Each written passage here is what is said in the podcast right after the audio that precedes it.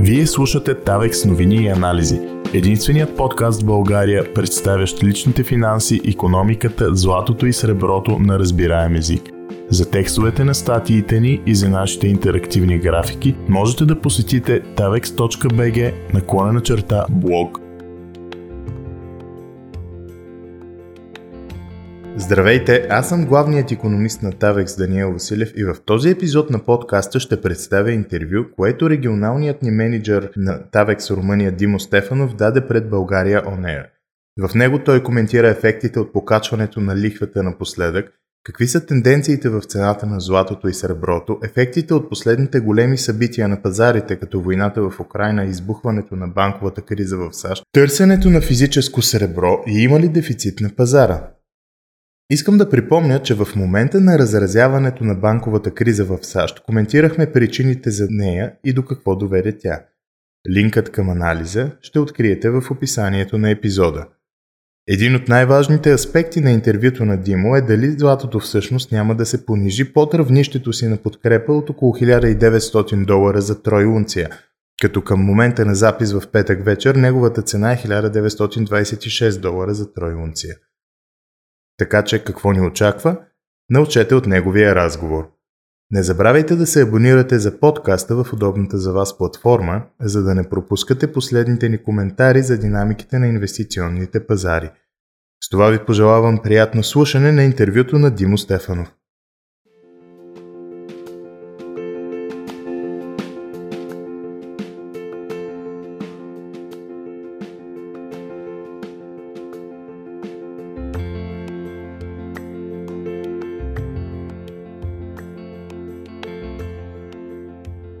Поглеждаме към водещите благородни метали – златото и среброто и техните движения в последните седмици.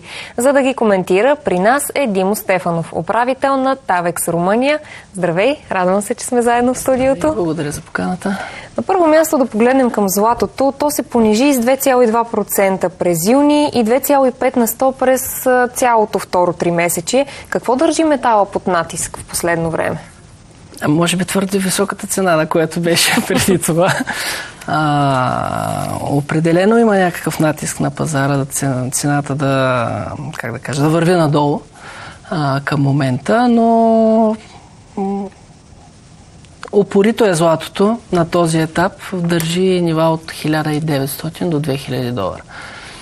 Така изглежда, упорито, защото от началото на годината всъщност все пак е на плюс от около 5%, т.е. Не, не минава под нивата от 1900. Какво пък от друга страна успява да а, поддържа някакъв пот, за да не падне под тези 1900? Ами да не забравяме, че март месец имахме банкова, мини-банкова криза в Штатите, а, което така оплаше пазара. И може би това е една от причините, че още не знаем как ще се развие тя. А, още не знаем как Федералния резерв и другите централни банки ще продължат политиката си. Тоест има една неяснота как ще се развие а, паричната политика в следващите, следващата година, да кажем. А, и това може би подкрепя цената до някаква степен. Тоест някакси пазара все още не може да реши на къде ще върви цената на златото. Но пък изглежда са малко по-решителни, по-сигурни в това какво ще прави Федералния резерв.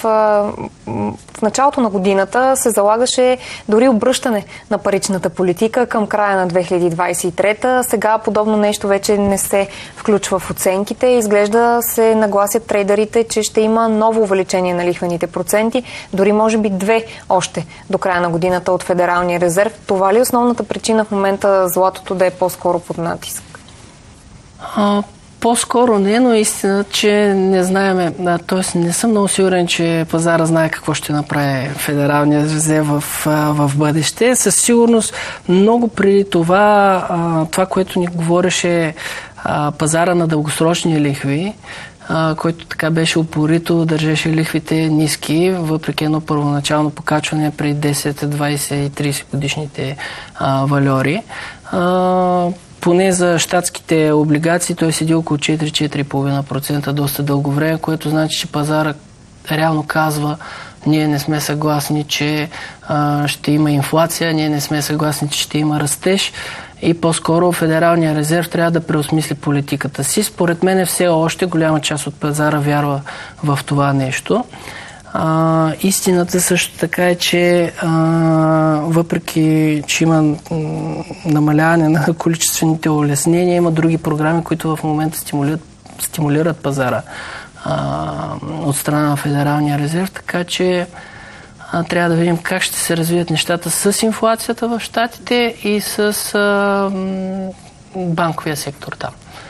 Ами последните данни за инфлацията не се харесаха много на централните банкери. Основната инфлация, която е предпочитания от Федералния резерв индекс за измерване на изменението в потребителските цени, достигна 4,6% през май при 4,7% на 100 месец по-рано. Изглежда централните банкери се надяваха на малко по-сериозно понижение. Какво ни показва това като а, евентуален курс и е, как би повлияло, как всъщност повлия новината на златото и на нагласите спрямо него? Ами аз мисля, че курса на Федералния резерв беше доста ясно комуникиран на предходната среща. Тоест имаме а, стоп на повишението на лихвите, поне на този етап, с идеята, че ако инфлацията бъде опорита, най-вероятно ще има повече покачвания. А, трендът на инфлацията, от това, което виждаме през последната година е надолу.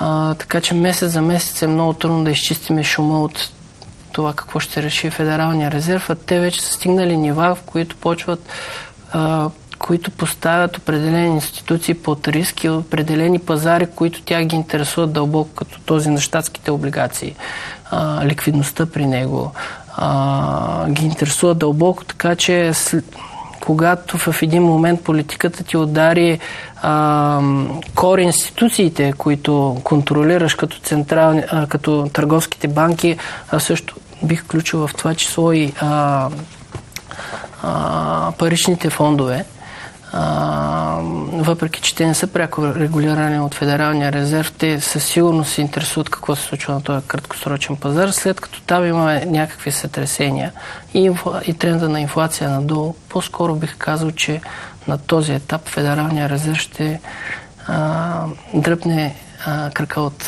гъста. Какво може да тласне златото отново под 1900 долара, където не е било от средата на март? В интерес на истината, след ако се върнем повече от две години назад, след първоначалния рязък скок на цената на златото, имаше такива нива от над 2000 долара за унция, ако си спомняте. Ще видим, че тренда на златото е по-скоро надолу т.е. цената по-скоро върви надолу, отколкото нагоре, е, като има определени а, ивенти или а, ситуации, които а, променят по-скоро според мен дългосрочния тренд, като това, което се случи войната в Украина и сега а, кризата, мини-кризата, така да я наречем, в банковия сектор в Штатите. А, истината е, че с а, високите нива на инфлация, които отчетохме предходните две години, с а, обръщането в политиката на Федералния резерв, а и а, ние сме свикнали да гледаме към Федералния резерв като една институция, която диктува целият пазар, а под нея има много други, много голям финансов сектор, не само банков, а и не банков, който има значение за пазара. Той по-скоро в момента се свива, а, което поне както аз разбирам нещата, не е а, в полза на цената на златото. Тоест, по-скоро очаквам цената да върви надолу, но ще видим дали тази, така се каже, доста рязка политика, с доста рязко повишиха лихвените проценти, дали това не би щупило някъде пазара с идните месеци. Казваш да върви надолу, докъде, евентуално в краткосрочен план? Аз не се ангажирам с, с, с нива, как, както много пъти сме си говорили, но със сигурност това, което виждаме и то от а, а, такива статистики, които са доста... Те са видими навсякъде, като колко злато купуват ETF-ите, какво се случва на комекс пазара. Виждаме, че има някакво затишие по-скоро в а, покупките на, на, на физическо злато. А, така че а, на този етап а, може би инвеститорите са си ребалансирали портфейлите и трябва да се случи нещо друго, за да, за да даде тласък цената на, на, нагоре. Това го виждаме и на рител пазара, където също така има някакъв спад в търсенето. Да погледнем и към среброто. Как се движи то в последните седмици и какво ни показват неговите движения? То, както обикновено, е малко по-волатилно златото, но не е, не е изненадващо това, което се случва с него. Между 22, 23, 24 а, долара за, за унция се движи цената, като там виждаме същия натиск. Дори ако трябва да бъде честен, натиска там е много по-видим, отколкото в цената на златото. Злато така, може би, от всички метали поддържа някакво упорито си поддържа цената.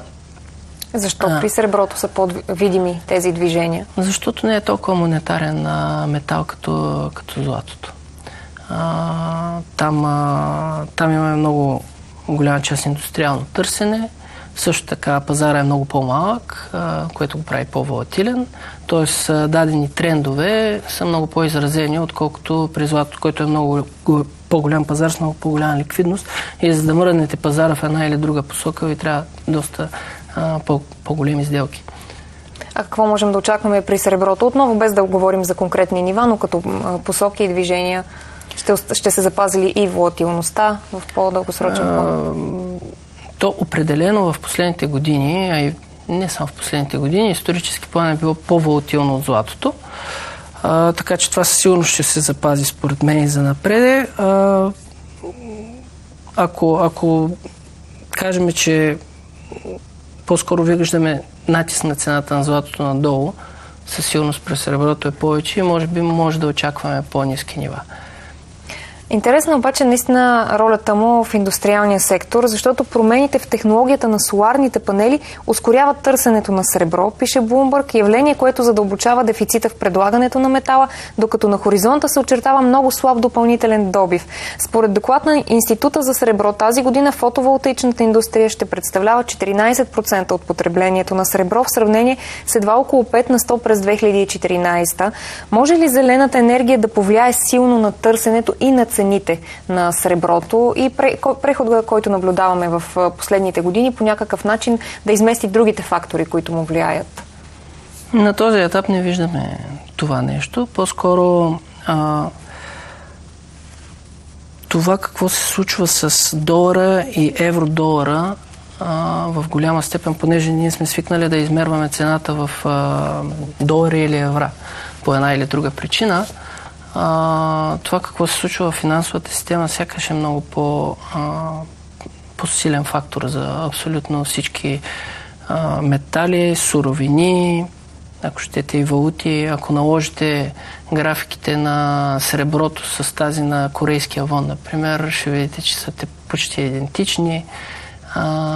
Тоест, очевидно има някакви а, така кажем, финансови фактори, отколкото такива идващи от а, м, реалното търсене и предлагане на, на метала. Аз не обичам да разделям економиката на реална и финансова, защото финансовата част е част от реалната економика, но със сигурност това, което се случва в финансовия сектор е много по-основополагащо за цената. Има ли все пак опасност от дефицити на пазара на сребро и евентуални сценарии за ценови движения, както бяха при никела, например? Ами, ние не знаем какво ще се случи утре. А, цените, които виждате в момента, отразяват а, нашето знание, представи, вярвания, спекулации за конкретния момент. А, точно това е красотата на пазара. А, така че на този етап не виждам дефицити в, в търговията с сребро. А, със сигурност последните дефицити, които видяхме, бяха по време на COVID-кризата и то в определени supply а, канали а, на, в определени сектори. А, но може би вече сме зад, зад това нещо.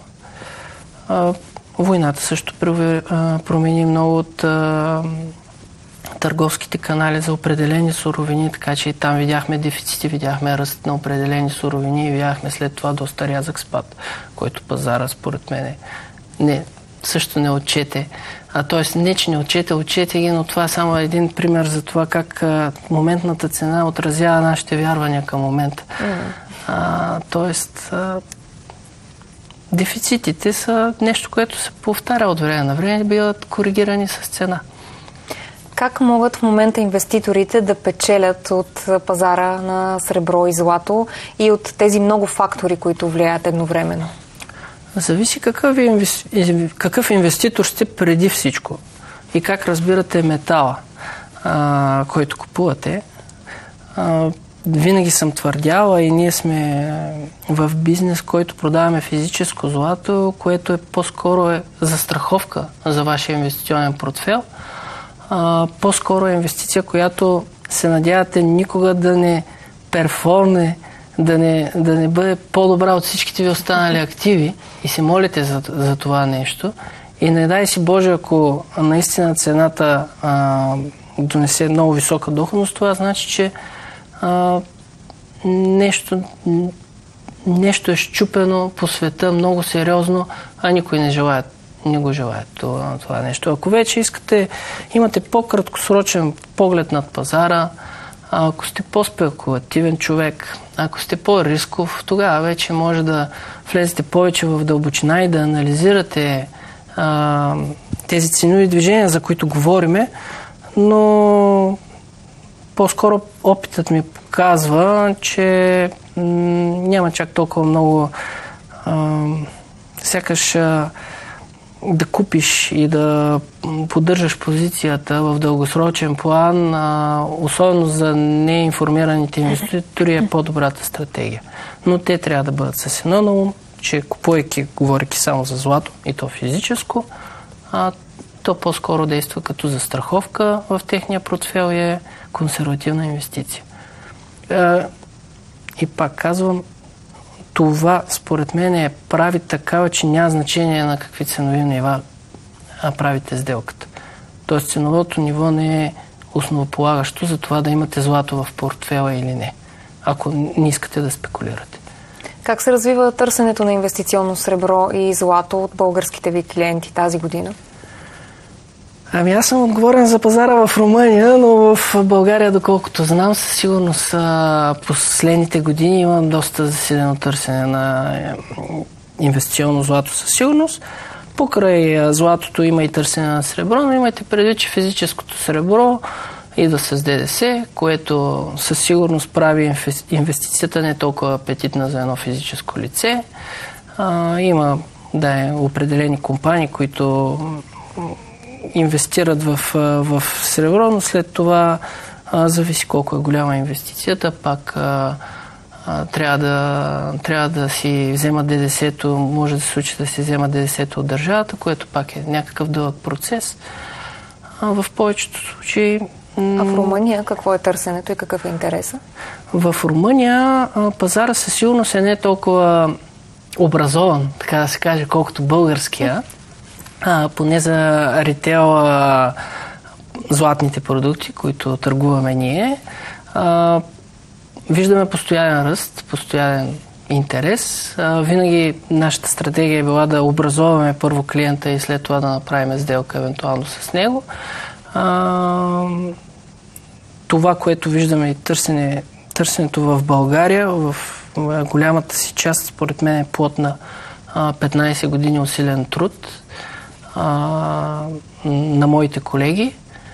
А, надяваме се, полагайки същите усилия и борейки се по същия начин, да образуваме пазара и в Румъния и скоро да, да постигаме същите, защо не е по-добри резултати там. При потенциала на пазара там. Потенциала, но потенциала като човек, те са 20 милиона души, в сравнение с 6-7 в България но търсенето със сигурност е по-малко, отколкото в България. Това мога да го кажа със сигурност на ритейл пазара.